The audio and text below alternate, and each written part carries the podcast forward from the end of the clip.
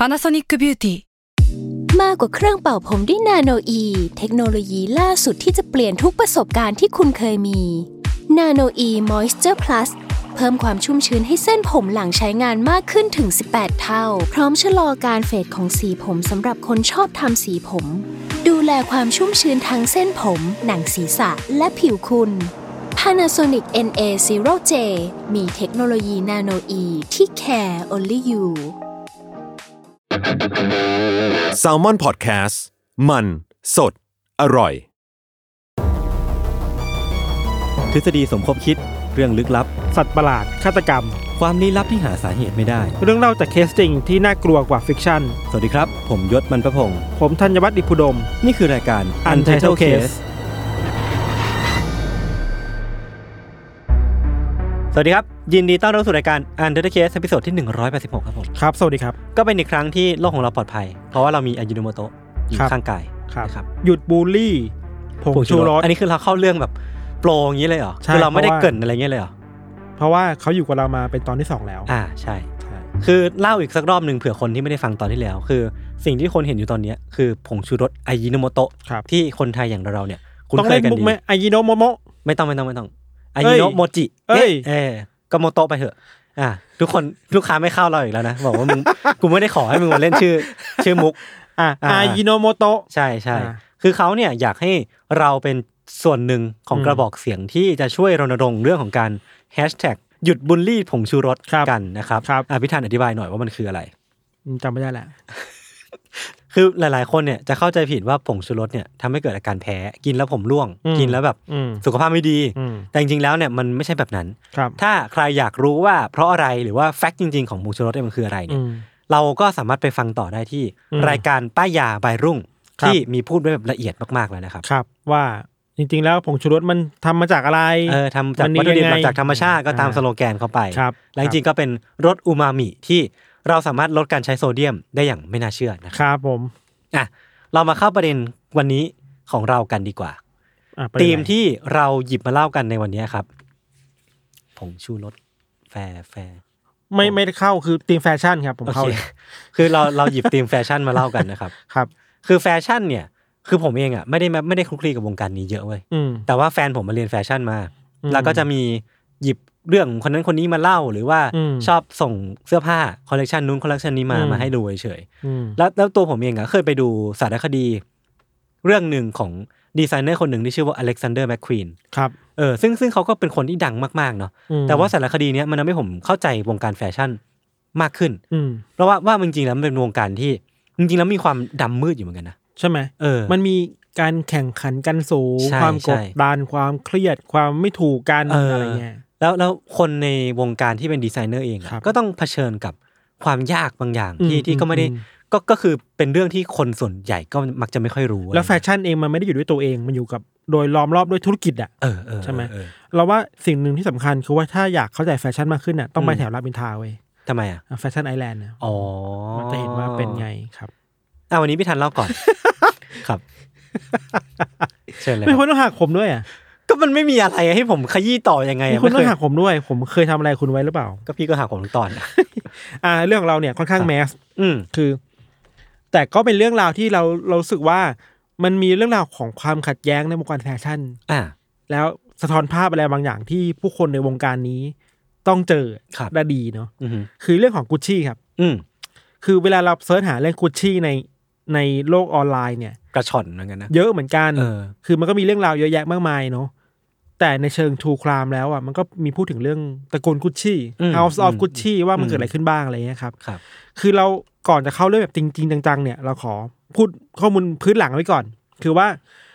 เราเท่าที่จำเป็นแล้วกันนะไม่งั้นมันจะเป็นแบบว่าประวัติศาสตร์แฟชั่นไปอืมคือจริงๆแล้วแบรนด์กุชชี่เนี่ยเกิดขึ้นในปีหนึ่งเก้าสองหนึ่งเนาะคือคนที่เป็น f o u เดอร์คือคุณกุชชิโอกุชชี่อืม ซึ่งทำให้แบรนด์นี้ค่อนข้าง success ครับก็เป็นที่นิยมในหมู่แบบคนมีเงินเซเลบอืมหรือว่าชนชั้นสูงต่างๆอะไรอย่างเลยครับอืมไอการบริหารแบรนด์ของกุชชี่ยศ บริหารแบบครอบครัวจริงๆเว้ยครอบครัวแบบจริง ๆอะอ่าไม่ใช่แบบคำอ้างแบบยุคสมัยนี้อะคือกงสีเหรอ เออคือกงสีอะอาจจะใกล้เคียงกงสีเนาะคือว่า ครับลูกๆทุกคนหรือมีลูกสองคน อืม ลูกๆเนี่ยจะมีเขาเรียกมีความเป็นเจ้าของกุชชี่อะอ่า เท่ากันอ่า ห้าสิบห้าสิบครับ เนี่ยครับ เรื่องราวเนี่ยไอความแบ่งสัดส่วนความเป็นเจ้าของกุชชี่หรือรายได้ หรืออำนาจอิทธิพลเนี่ย มันอยู่ใน balance ที่มั่นคงมาตลอดอะอืมคือ คุณกุชชิโอเนี่ย มีลูกสองคนเป็นลูกชายเนาะอืมลูกสองคนเนี่ย คนแรกชื่ออัลโดกุชชี่อืมอีกคนชื่อว่าโรดัลโฟกุชชี่สองคนเนี่ยคือหลังจากที่หลังจากที่กุชชิโอเสียชีวิตไปอะครับสองคนเนี่ยจะเป็นคนที่มีอำนาจสูงสุดในในแบรนด์เนาะอัลโดกับโรดัลโฟเนี่ย มีสิทธิในการเป็นเจ้าของกุชชี่คนละครึ่งอืมห้าสิบห้าสิบก็คือไม่สามารถมีใครที่อยู่เหนือกว่าใครได้ ใช่ ซึ่งอย่างเนี้ยถ้าดูแค่ tier เนี่ยมันดูอืม balance กันครับ แต่ว่าเรื่องราวมันดูวุ่นวายขึ้นเมื่อทั้งสองคนมีลูกอ่าแล้วทั้งสองคนเนี่ยก็ต้องแชร์ความเป็นเจ้าของให้ลูกด้วยอะเท่าเท่าๆกันอีก เท่าเท่าๆกันแล้วบังเอิญว่าทั้งสองคนมีลูกไม่เท่ากัน อ่าโอเคโอเคนึกออกแล้วยากไหมคืออ่าทางฝั่งของโรด l โฟเนี่ยอ่ามีมีลูกแค่คนเดียว ก็คือเอาเต็มเต็มห้าสิบเปอร์เซ็นต์ใช่พ่อคืไปเลยชื่อว่ามาริซิโอกุชชี่อืมอันนี้คือฝั่งของโรด l โฟนะ ส่วนฝั่งของอัลโดเนี่ยมีลูกสามคนอืมคือจอร์จิโอเปาโลและโรเบโตครับเนื่องไหมว่าไอ้ห้าสิบของทั้งสองฝั่งอะไอ้ห้าสิบฝั่งเนี้ยมันแชร์แค่คนเดียวอ่าห้าสิบฝั่งเนี้ยมันหารสามนั่นแปลว่า ลูกของโรดัลโฟเนี่ยก็จะมีจำนวนหุ้นใช่มากกว่าใช่ใช่ เพราะว่ามีสัดส่วนมากกว่าไงเออก็คือคุณมาริซิโอเนี่ยมีครับห้าสิบเปอร์เซ็นต์ พอเป็นแบบเนี้ย balance มันจะแบบมีความขัดแย้งแล้วอะเเนึกกคือรุ่นนึกรุ่นพ่อไม่เท่าไหร่อะออกมันเท่ากันน่ะครับแต่รุ่นหลานน่ะรุ่นสามอะอะมันมันเริ่มแบบ อีฝั่งที่เป็นสามคนจะมองว่าทำไมอันนี้ได้ห้าสิบเปอร์เซ็นต์เลยวะอ่าพวกเราห้าสิบเปอร์เซ็นต์มาหารสามอะเราแบบกระจิตลิดอะอืมร้อยหลออะไรเงี้ยครับอืมมันก็เป็นความขัดแย้งที่เกิดขึ้นใน House of Gucci มาตลอดเนาะ คือความขัดแย้งระหว่างรุ่นสองรุ่นสามอะไรครับ คือเขาเรียกคำว่า House of Gucci คือหมายถึงว่าในในเครือในบ้านในตระกูลเนี้ยในตระกูลหลังนี้เลยใช่ใช่ไหมโดยเฉพาะในในสามรุ่นเนี่ยครับ Founder รุ่นสองรุ่นสามอะไรอย่างเงี้ยเนาะอืมด้วยบรรยากาศแบบเนี้ยครับไอการแชร์อำนาจ ผลประโยชน์ บรรยากาศในครอบครัวเนี้ยมันเลยดูมีความอึมครึมตลอดอะเออเออมันมีความจ้องจะเล่นงานกันตลอดเวลาว่าไอ้ไอ้นี่ถ้ามันหายไปเนี่ยครับไอ้สัดส่วนการแชร์มันจะหายไปนะหนูว่าอืม ถ้าฉันโค่นไอ้นี่ได้อำนาจที่มันมีอยู่คงจะมาอยู่ที่ฉันน่ะอืมมันมีความคิดแบบนี้ตลอดเวลาเลยครับครับ เรื่องราวเนี่ยเราจะโฟกัสทางฝั่งของมาริซิโอที่เป็นทายาทคนเดียวอืมของฝั่งอีกฝั่งหนึ่งเนาะอย่างที่เราเล่าไปตอนแรกครับว่ามาริซิโอเนี่ยเป็นลูกคนเดียวของโรด l โฟเนาะเขาก็ถูกเลี้ยงแล้วก็เติบโตมาในชนชั้นที่แบบค่อนข้าง elite มากอ่าโรด l โฟเนี่ยก็มีความเป็นแบบถึงแม้จะว่าแชร์กับห้าสิบเปอร์เซ็นต์กับพี่น้องใช่ปะแต่โรด l โฟคิดว่าลูกฉันน่ะ ในอนาคตต้องเป็นเบอร์หนึ่งของกุชชี่ให้ได้อืมก็เลยเลี้ยงดูมาด้วยความหวังว่ามาริซิโอสักวันหนึ่งอะต้องเป็นเบอร์หนึ่งของกุชชี่นะแกต้องเป็นผู้บริหาร แกต้องมีวิสัยทัศน์ที่แบบไกลกว่าคนอื่นอะไรเงี้ยครับครับ ถูกวางตัวให้เป็นแบบเบอร์หนึ่งมาตลอดตั้งแต่เด็กๆฮะใน part ส่วนตัวของมาริซิโอเนี่ยมาริซิโอก็พอโตมันเป็นผู้ใหญ่หน่อยครับ ก็ได้พบรักกับผู้หญิงคนหนึ่งชื่อว่าพ a ติเซียเลจิอานีอืมซึ่งก็เป็นผู้หญิงที่ อันเนี้ยพูดยากเหมือนกันคือตามข้อมูลที่ได้ไปหามาแพทริเซียเป็นคนที่มาจากชนชั้นที่ร่ำรวย อ่า แต่อยู่กันคนละเกรดกับฝั่งกุชชี่อะอ่า คือผู้หญิงนี้ว่า พอทั้งสองคนพบรักกันอะ สิ่งที่ทางกุชชี่ไม่ชอบเลยคือไม่ชอบผู้หญิงนี้เลยเว้ยอืมพอคิดว่าผู้หญิงคนเนี้ยถึงแม้จะดูแบบเป็นคนรวยก็ตามแบบเธอต้องการมันจับผู้ชายเพื่อหาเงินเท่านั้น คือมันมีการแบ่งแยกกันระหว่างแบบโอมันนี่กับ นิวมันนี่อะไรเอออย่างเรางี้ไม่ปะวะรู้ว่ามันอาจจะเป็นแบบนั้นหรือว่าเออวงวงวงการที่แพทริเซียอยู่มันคือวงการแบบไฮโซทั่วไปอะอ่าแต่วงการที่แก๊งกุชชี่นี่อยู่คือธุรกิจใหญ่มากอ่าแบบมีความ luxury สูงมากแบบนั้นนะครับครับไอความขัดแย้งในความรักที่มันเกิดขึ้นเนาะมันก็เป็นอุปสรรคมากๆเลยคือโดยเฉพาะจากพ่อของมาริซิโอเนี่ย พ่อของมาริซิโอเนี่ยมองมาทางแพทริเซียว่าแพทริเซียไม่ได้รักลูกชายเขาจริงๆอะไม่ได้รักมาริซิโอจริง ๆ มาเพื่อหลอกจับผู้ชาย หลอกจับลูกชายเขาไปเอาเงินเอาชื่อเสียง แล้วพยายามจะขโมยสิ่งต่างๆ ที่กุชชี่มีให้กับตัวเองอืมคือมองแย่มากเนาะอืมอะไรแบบนี้มันสร้างความขัดแย้งระหว่างพ่อลูกมากยศ ถึงจุดหนึ่งถึงขั้นที่ว่ามาริซิโอกับพ่ออะต้องเลือกกันเลยอะต้องทะเลาะกันเลยว่าอ่าแกจะเลือกอะไรระหว่างพ่อบอกว่าแกจะเลือกอะไรระหว่างความรักหรือว่าแกจะเลือกธุรกิจที่บ้านโอ้โหสุดท้ายมาริซิโอเลือกแพทริเซียอืมคือยอมถูกตัดหางปล่อยวัดอะอื มมีช่วงหนึ่งที่ทะเลาะกันหนักหนักมากครับ คือว่ามามาริซิโอคือแบบออกไปอยู่คนเดียวเลยอืมอยู่กับแพทริเซียแล้วก็แบบเป็นความรักแบบโรแมนติกอะคือไม่เอาละเงินทองไม่อยากไม่ได้สนนะคือคลั่งรักมากครับครับ ในช่วงที่พ่อลูกระหองระแหงกันมากๆเนอะทางแพทริเซียเองก็ช่วยอะไรหลายอย่างกับมาริซิโออืมเช่น อะ ฉันรู้จักคนในวงการไฮโซของฝั่งฉันนะอืมเพราะฉะนั้นพามาริซิโอเนี่ย ไปอยู่ในวงจรนี้ให้ได้อืมเพื่อให้เป็นที่รู้จักมากกว่าแค่วงจรธุรกิจ มาอยู่วงจรคนดัง วงจรไฮโซปาร์ตี้ต่าง ๆ อะไรเงี้ยครับมาริซิโอก็ไปนะ จนกลายเป็นภาพว่านี่ไง นี่คือแบบ คุณกุชชี่ คุณนายกุชชี่อะไรอย่างเงี้ยเนาะอืมมันก็ทำให้มาริซิโอเป็นคนที่ถูกรู้จักในวงกว้างมากขึ้นนะครับไม่ใช่แค่วงการธุรกิจอย่างเดียวอะอืมมันมีช่วงหนึ่งที่พ่อลูกไม่คุยกันนานมากๆแต่สุดท้ายแล้วเราเชื่อว่าความเป็นพ่อลูกมันก็ตัดไม่ขาดอะอ่า ก็มาเคลียร์ใจกันระหว่างมาริซิโอกับพ่อเนาะสุดท้ายแล้วพ่อก็ยอม แบบโอเค แกพิสูจน์แล้วนะแกรักผู้หญิงอย่างนี้มากฉันก็ยอม แล้วแพทริเซียก็พิสูจน์แล้วว่าแบบเออเออเธอก็พรักยายามเขาจริง พยายามรักพยายามทำให้เห็นว่าช่วยจริง ๆ ไม่ใช่แค่รักอย่างเดียวช่วยในการเติบโตในหน้าที่การงานเนาะครับจนแล้วจนรอดเนี่ยพ่อของมาริซิโอก็ยอมรับตัวแพทริเซียได้ แล้วก็ทั้งสองคนนี้ก็ได้คบกันแบบราบรื่นต่อไป คือ สามารถนำเอาแพทริเซียเข้ามาอยู่ใน House of Gucci ได้อย่างเต็มตัวอย่างอ่าเป็นทางการน่ะอ่าแต่ถึงอย่างนั้นนะครับ คนในครอบครัวมันก็ไม่ได้มีแค่พ่ออะอืมมันมีน้า มันมีพี่น้องอืมต่างพ่อที่มันก็ยังมองแพทริเซียไม่ดีว่าไอ้นี่คือคนนอกฉันไม่ยอมรับตลอดเวลาเลยครับ เส้นทางความรักของมาริซิโอ แล้วก็แพทริเซียเนี่ยดูจะราบรื่นมากขึ้นเนาะคือแพทริเซียก็ได้รับการยอมรับในฐานะ เป็นแพทริเซียกุชชี่ละคือเป็นคุณนายกุชชี่เต็มตัวแล้วอะ่ะอืมวิถีชีวิตก็ดูดีขึ้นนายศ เข้าใจว่าทางฝั่งของมอริซิโอทางฝั่งครอบครัวฝั่งเนี้ยรับผิดชอบในการดูแลสาขาของกุชชี่ที่นิวยอร์กอ่า ซึ่งก็น่าจะเราได้รายอูได้เยฟูอะนะมากอูฟูมากสิ่งที่เธอได้เป็นของขวัญในสมมติเข้าใจว่าเป็นของขวัญในวันแต่งงานหรือการคบกันนั่นแหละ พ่อของมอริซิโอแบบอะเอาเพนท์เฮาส์ไปเลยที่นิวยอร์กโอ้โหไปนอนเล่นๆอะไรเงี้ยโอ้โหนี่มันกี่สิบล้านดอลลาร์วะเนี่ย คือแบบนั้นเนี่ยคืออู้ฟู่มากมากๆอะไรโคเงี้ตยรครัรบวย ถึงแม้อย่างนั้นนะ มันก็มีครั้งหนึ่งที่พ่อของมอริซิโอที่ป่วยหนักมากครับ เริ่มรู้ว่าตัวเองจะอยู่ได้ไม่นานน่ะอืมก็คุยคุยกับหลาย ๆ คนนะก็คุยกับแพทริเซียด้วยครั้งหนึ่งว่า เหมือนขู่นะคือแบบขู่กับแพทริเซียว่าเอ้ยคอยดูนะ เมื่อไหร่ที่ลูกชายของฉันมีอำนาจมากขึ้นอะอืมเขาจะเปลี่ยนไปเป็นคนละคนนะหรออำนาจและเงินตราจะทำให้เขาไม่เหมือนเดิมอะคือคำขู่เลยบอกบอกเลยว่า ลูกฉันจะเป็นยังไง ถ้า ลูกฉันมีอำนาจมากขึ้นอะ โอ้โหแปลว่ารู้จักลูกดีว่าลูกจะเป็นคนยังไงอะอ่าอ่าอ่าอ่าแต่แต่ก็ต้องย้ำว่าเป็นเพียงแค่การแอคซูมของใช่พ่อใช่ เอออย่างไรก็ตามครับ ถ้าเราถอยเอามาดูภาพกว้างๆในตอนนี้ คือสมมติว่าแพทริเซียเข้าไปใน House of Gucci ได้แล้วอะ แต่มันก็มีเรื่องที่แบบเยอะแยะอีกมากมายที่ต้องจัดการนะครับ เช่นอย่างแรกคือมาริซิโอเองก็ยังมีความขัดแย้งกับอีอีสามคนารุ่นสามเรื่องเหมือนกันน่ะ อีกฝั่ง ก็พยายามจะแบบขัดขากันตลอดเวลาเนาะ ในขณะเดียวกันน่ะ ไอความไม่ถูกกันในในครอบครัวของกุชชี่อะมันกลายเป็นเรื่องคนที่คนจะได้เมาส์กันสนุกมากในสังคมอะอืมคือมันแซบอะนึกออกปะวงการอ่าแฟชั่นแล้วมันแบบอ่าเว้ยอีบ้านนี้มันทะเลาะกันมันหอนเมาส์สนุกเมาอะเออเหมือนเมาส์เซเลบอะ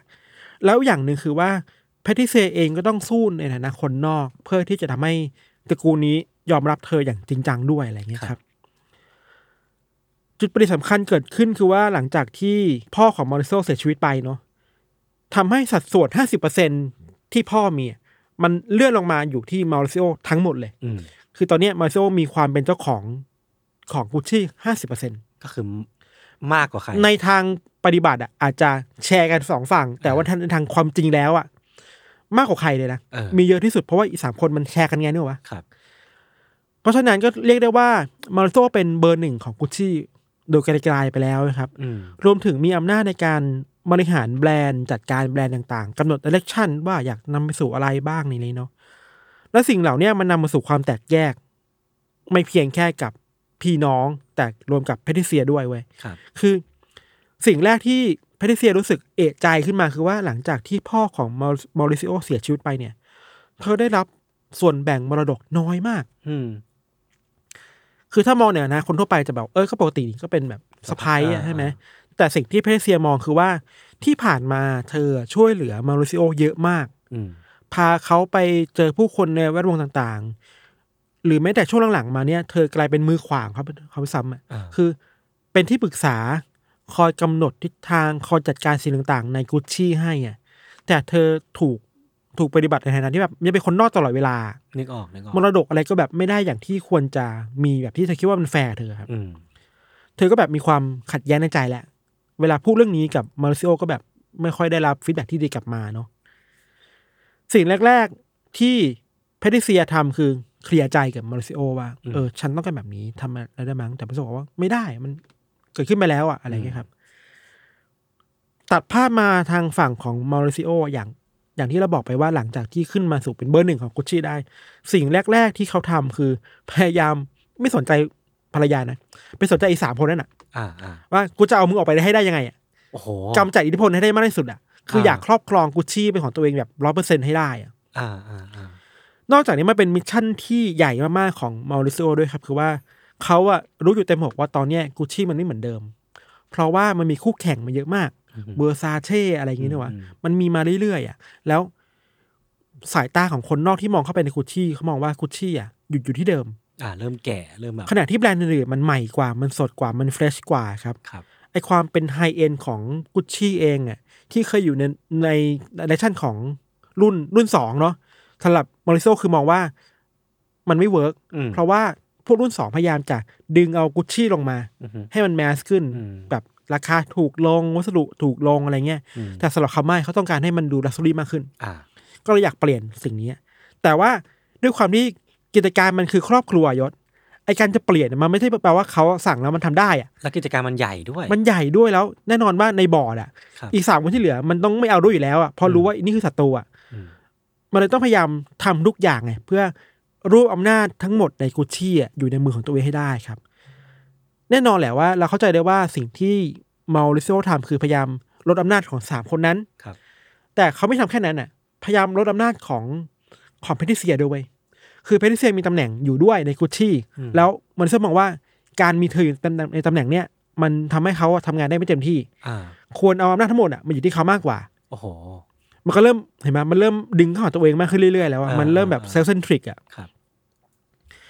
ช่วงนั้นนะครับบุชชี่เองก็อย่างที่เราบอกไปว่าก็เริ่มถูกตีมากขึ้นเนาะจากแบรนด์อื่นๆแล้วขณะเดียวกันไอ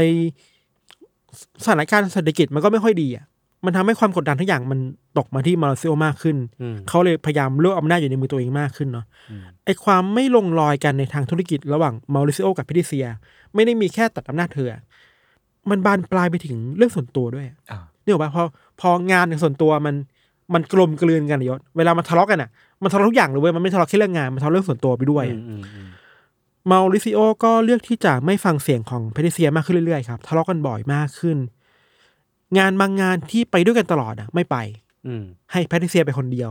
บางทีก็ไม่มีใครไปเลยอืมทั้งที่เมื่อก่อนอะเวลามีงานอะไรอะทั้งสองคนนี่จะไปด้วยกันตลอดในฐานะที่เป็นแบบไฮโซของกุชชี่อะคุณนายแล้วก็แบบนายกุชชี่อะแล้วในช่วงเวลาหนึ่งคือเขาเคยเลือกเธอมากกว่างานด้วยซ้ำใช่ แต่ตอนนี้มันเริ่มเปลี่ยนไปอะเออไอ้คำขู่ที่พ่อพูดอะมันเริ่มจริงมากขึ้นเรื่อยๆอะ เออ มันนึกถึงคำนั้นเลยอะ เพทริเซียเองก็หันหน้าไปปรึกษากับอัลโดที่เป็นน้าเขยเนาะเราไม่แน่ใจเรียกถูกบ้างเป็นน้าเขยแหละซึ่งเป็นฝั่งตรงข้ามกันของของอีกขั้วหนึ่งครับคือจริงๆแล้วเพทริเซียกับฝั่งตรงข้ามก็ไม่ได้เป็นศัตรูกันขนาดนั้นนะอืมมีเรื่องปรึกษากันนะแต่พอมาริโซเห็นว่าเพทริเซียเริ่มไปปรึกษาฝั่งนั้นมากขึ้นน่ะก็รู้สึกว่านี่ไงอืมขนาดภรรยาฉันยังยังไม่ไม่ไว้วางใจฉันเลย ยังแบอืบมพยายามจะโค่นฉันเลย ก็เลยถอยตัวเองห่างออกจากภรรยาห่างออกจากเพทริเซียมากขึ้นเรื่อยๆครับอืมตอนเนี้ยเหมือนกับว่ามาริซิโอ คิดว่าทุกคนคือศัตรูไปหมดแล้วอะครับ everybody is enemy อะอ่าปัจจัยหนึ่งสำหรับเราคือ ด้วยสภาพของกุชชี่ที่มันไม่ค่อยดีเนาะเศรษฐกิจไม่ค่อยดีแล้วแบรนด์ก็ดูมีแนวโน้มที่จะเดินไปสู่การเสี่ยงที่จะล้มละลายมากขึ้นเรื่อยอืมเหมือนมันมีรอยร้าวอยู่เนาะๆรอยร้าวทางธุรกิจด้วยเออนั่นนำมาสู่ความความขัดแย้งส่วนตัวด้วยครับครับดีเทลตรงเนี้ยมันมากยศเราเล่าแบบคร่าวๆคือว่า สิ่งที่มาริโซทำคือเหมือนจะแบบเลือดเข้าตาอ่า พยายามกำจัดอิทธิพลของญาติทุกคนออกไปให้ได้เว้ยสิ่งที่เขาทำคือไปชนเอาบริษัทข้างนอกจากตะวันออกกลางอะ่ะ ค่อยๆเข้ามาแทรกซึมในบอร์ดของตัวเองอะ่ะอ่ามาซื้อสัดส่วนความเป็นเจ้าของทีละนิดทีละนิดมาแย่งชิงตำแหน่งทีละนิดทีละนิดอืมเพื่อเอาคนนอกเข้ามาแทนขนาดอำนาจคนในอืมคือไม่สนใจแล้วตระกูลฉันจะเป็นยังไง ขอให้ฉันน่ะอยู่ข้างบนแล้วฉันรอดพออมอะไรเงี้ยครับมเพราะฉะนั้นความแตกต่างและความแบบ แตกแยกมาในครอบครัวมาเลยหนักหนักขึ้นเรื่อยๆอะมันเริ่มมีคนนอกมาเกี่ยวมันเริ่มใช่มีการใช่เล่นการเมืองใต้น้ำใช่ขณะเดียวกันมันเริ่มอยู่เขาเรียกว่าอยู่นอกเหนือการควบคุมของมาริโซด้วยเพราะว่ามันมีคนนอกมาแล้วเนี่ยครับความสัมพันธ์ของมาริซิโอกับแพทริเซียก็แตกห่างมากขึ้นเรื่อยๆครับยศอืมในขณะที่เขาถอยห่างออกมาจากแพทริเซียมันก็เริ่มมีข่าวลือว่า เฮ้ยมันมีคนเห็นมาริซิโอชอบชอบไปแบบต่อผู้หญิงอะอืมคนคนดังคนนั้นคนรวยคนนี้ไฮโซคนนั้นคนนี้อะไรเงี้ย ทำให้ไอข่าวลือเรื่องการไปแอบแซบของมาริซิโอมันมันดังในวงการไฮโซของอิตาลีมากอืมไอสิ่งนี้ทำให้แพทริเซียรู้สึกไม่สบายใจอีกอะเออสุดท้ายแล้วครับ มันก็ถึงวันที่ทั้งสองคนต้องจากลากันนะครับจริงๆมันห่างเหินกันมาเรื่อยๆนะแต่เหตุการณ์ที่มันเป็นจุดเปลี่ยนคือมันแปลกมากยศคือว่ามีวันหนึ่งที่มาริซิโอเก็บกระเป๋าอืมออกจากบ้าน แพ็คของเรียบร้อยมาแล้ว แล้วบอกกับแพทริเซียว่า เออเดี๋ยวไปทำงานเดี๋ยวกลับมาหลายวันอืมแล้วก็ไม่กลับมาอีกเลย อ่า แค่นั้นน่ะเออ คือบอกว่าเดี๋ยวไปทำงานนะแล้วก็ไม่กลับมาอีกเลยเว้ยก็คือหายไปเลย หายไปเลย เออ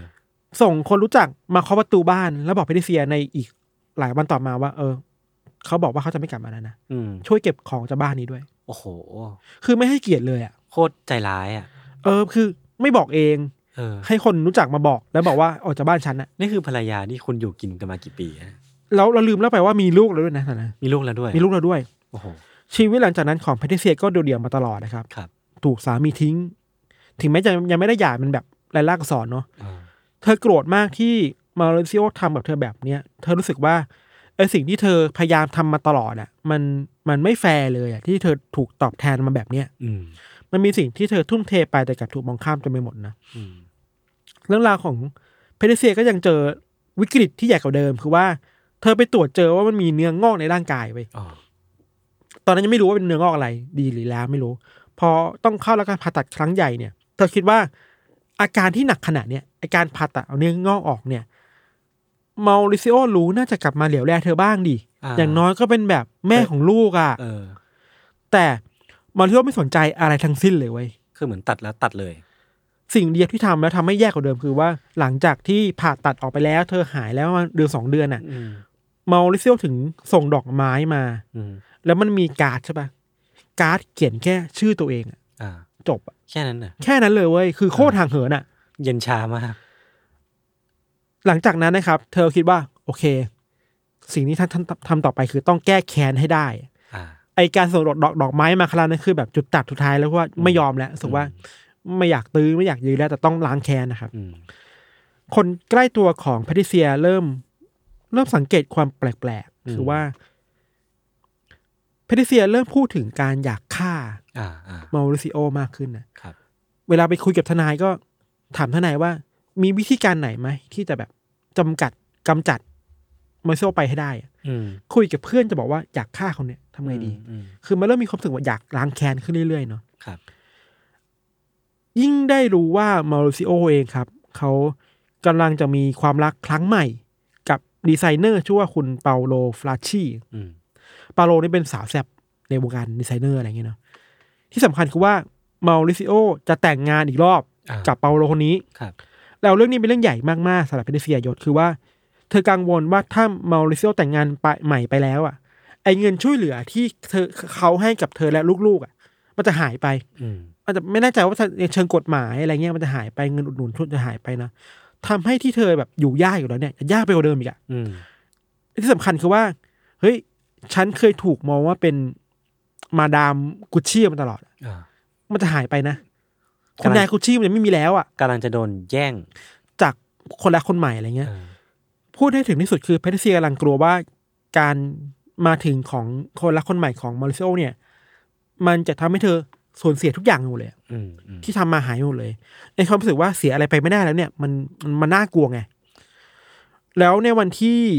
27 มีนาคม 1995 ครับมันก็เกิดเรื่องใหญ่ขึ้น คือมันก็มีข่าวว่ากุชชี่เนี่ยมาริโอกุชชี่เนี่ยก็ถูกมือปืนบุกเข้ามายิง อืม ที่หน้าออฟฟิศแห่งหนึ่งในมิลาน อ่า คือเปิดประตูมายิงเลยเสียชีวิตปะเสียชีวิต อ่า มือปืนเข้ามายิงแล้วก็วิ่งหนีขึ้นรถไปที่รออยู่แปลว่าทำเป็นขบวนการอะไรอย่างเงี้ยครับ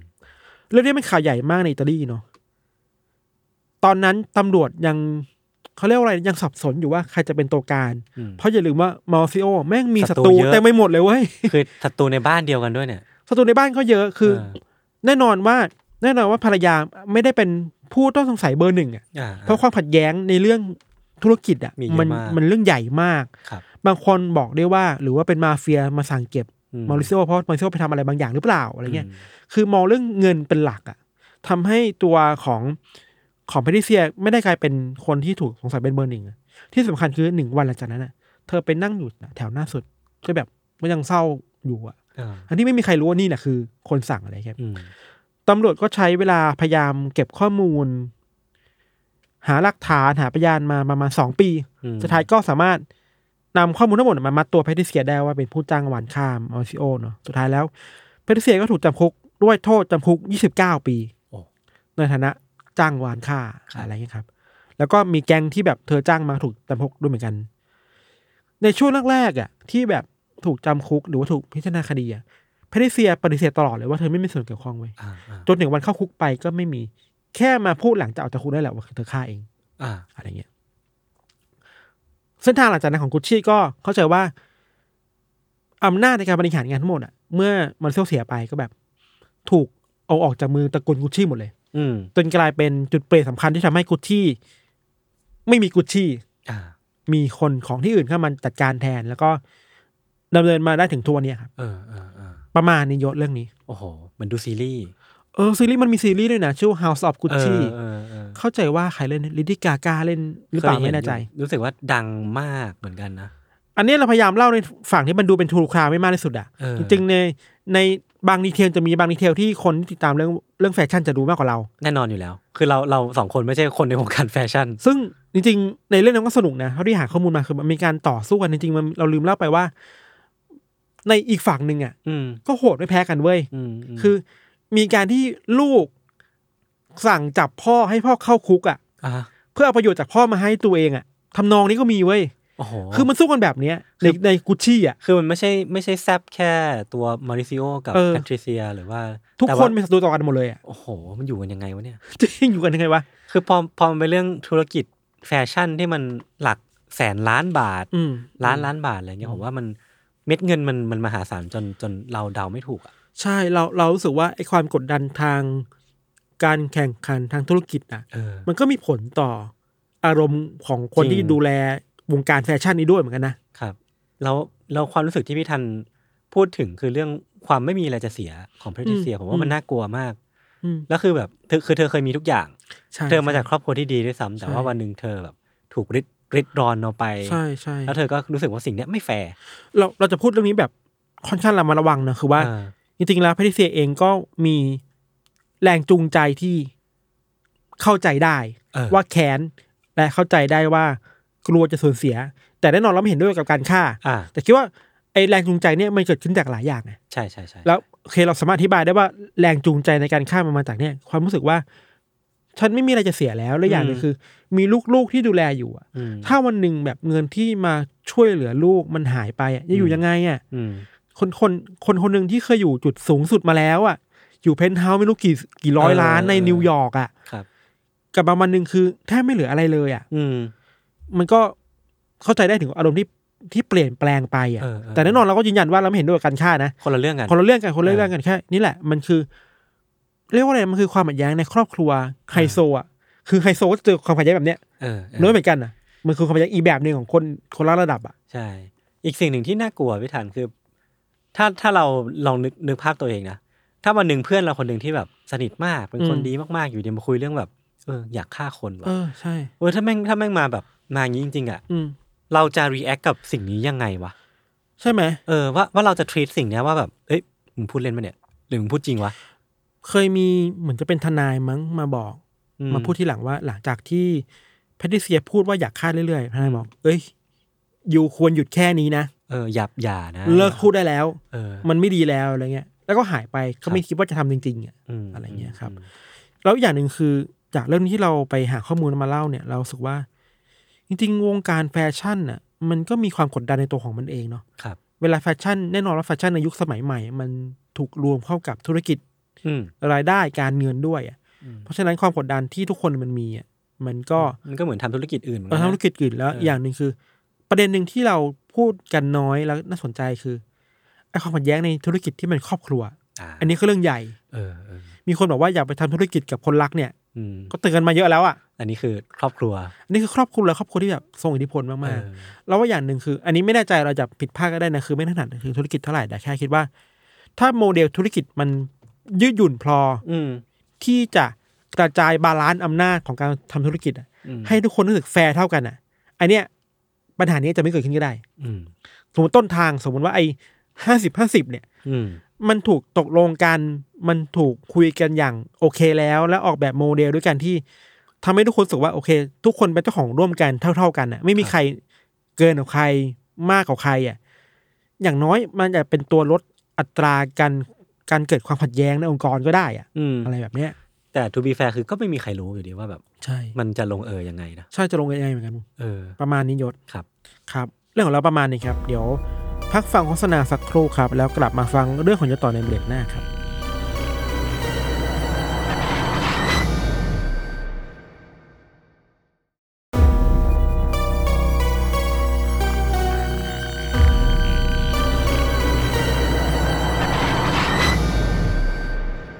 โอเค ก็กลับมาอยู่ในประเด็นที่สองพี่พี่ทำอะไรอะดมยาดม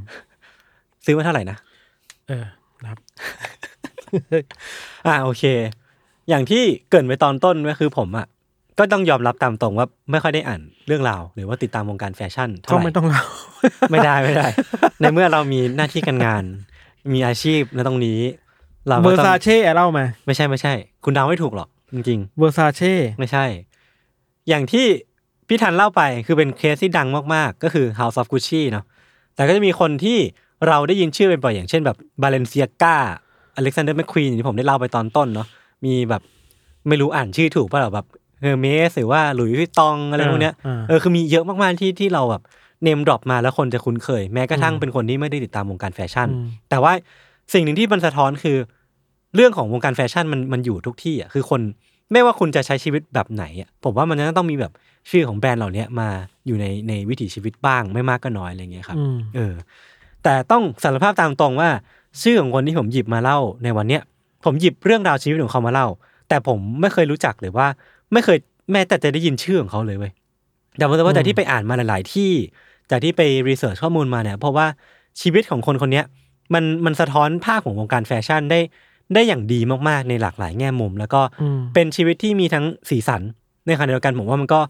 ลงเอยด้วยความน่าเศร้าด้วยเหมือนกัน อืมอันนี้คือเรื่องราวชีวิตของดีไซเนอร์ชาวอังกฤษที่มีชื่อว่าเรมอนออซซี่คลาร์ก ผมเรียกเขาว่าออซซี่คลาร์กแล้วกันนะครับครับพออ่านชีวิตวัยเด็กของออซซี่เนี่ยผมผมรู้สึกว่าเหมือนกำลังอ่าน ชีวิตชีวประวัติของศิลปินดัง ๆ เช่นแบบมิเกลังเจโลหรือว่าเลโอนาร์โดดาวินชีอะอืมคือเขาอะเก่งแต่เด็กเลยเว้ยหรือว่าแบบเป็นอัจฉริยะอัจฉริยะตั้งแต่เด็กๆเลยก็ว่าได้อืมออซซี่เนี่ยเกิดวันที่ 9 มิถุนายนปีอืม1942 ที่จังหวัดแลงคาเชียร์ประเทศอังกฤษนะครับครับคือเขาเนี่ยเป็นลูกคนสุดท้องของพี่น้องทั้งหมด 6 คน แต่ว่าก็เป็นคนที่โดดเด่นที่สุดในจำนวนทั้งหมดด้วยเช่นกันครับ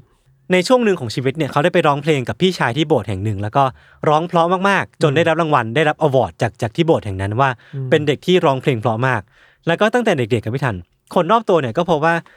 ออซซี่เนี่ยมีพรสวรรค์ที่เขาเรียกได้ว่าทำอะไรก็ดีไปหมดทุกเรื่องเลยอะอืมญาติญาติๆเล่าว่าออซซี่เนี่ยมักจะสร้างสรรค์ชุดเสื้อผ้าให้กับพี่ๆน้องๆคือเรียกได้ว่าเอาเอาชุด เอาผ้ามาแล้วก็มาทำชุดให้พี่น้องใส่อืมตั้งแต่ยังเด็กมากๆตั้งแต่ห้าหกขวบอะไรเงี้ยเนาะอืมแล้วก็มีงานอดิเรกคือ ออกแบบชุดให้กับตุ๊กตาอืมแล้วก็ทำชุดว่ายน้ำให้กับเพื่อนข้างบ้านที่อายุประมาณสิบขวบอืมคือเรียกได้ว่าตั้งแต่เด็กๆอะมีการฉายแววมากๆว่าเขามีพรสวรรค์มีความสามารถในการสร้างชุดขึ้นมาหรือว่าออกแบบ costume ขึ้นมาครับคือเรียกว่าเขาเป็นเพชรที่ฉายแววมากๆ แล้วก็ยังได้รับการเจียระไนจากคุณครูที่โรงเรียนที่ เห็นพรสวรรค์เนี้ยทางด้านเสื้อผ้าของออซซี่เนี่ยคุณครูก็เลยเอา magazine แฟชั่นอย่าง Vogue หรือว่า Harper Bazaar อืมมาให้ออซซี่เนี่ยอ่านทุกวัน จนทุกๆหน้าเนี่ยมันซึมซับเข้าไปอยู่ในตัวของออซซี่ตั้งแต่ยังเด็กเลยอืมและตอนอายุ 13 ปีเนี่ยออซซี่ก็ได้ขยายขอบเขตความรู้ทางด้านศิลปะของตัวเองเนี่ยด้วยการไปเรียนรู้หลักทางด้านสถาปัตยกรรมอะอืมคือได้ไปเรียนรู้หลักทางคณิตศาสตร์ การวัดออกแบบการวัดสัดส่วนหรือว่าสัดส่วนต่างๆนานาที่ทำให้เขาสามารถนำมา apply กับ career ในแฟชั่นของเขาได้หลังจากนั้นด้วยเหมือนกัน คือมันเป็นมันเป็นหลากหลายองค์ประกอบที่รวมกันที่ทำให้ออซซี่เนี่ยเป็นเด็กที่เก่งตั้งแต่เด็ก แล้วก็มาต่อยอดตอนอายุ 16 ปีที่ออซซี่เนี่ยได้เข้าไปวิทยาลัยศิลปะที่แมนเชสเตอร์แล้วเขาก็ได้ผัดขัดเกลาพรสวรรค์ด้านเนี้ยให้แหลมคมยิ่งขึ้นอืมในช่วงเวลานั้นนะครับพี่ทันออซซี่เนี่ยได้ไปรู้จักกับเพื่อนที่ดีมีชื่อเสียงมากมาย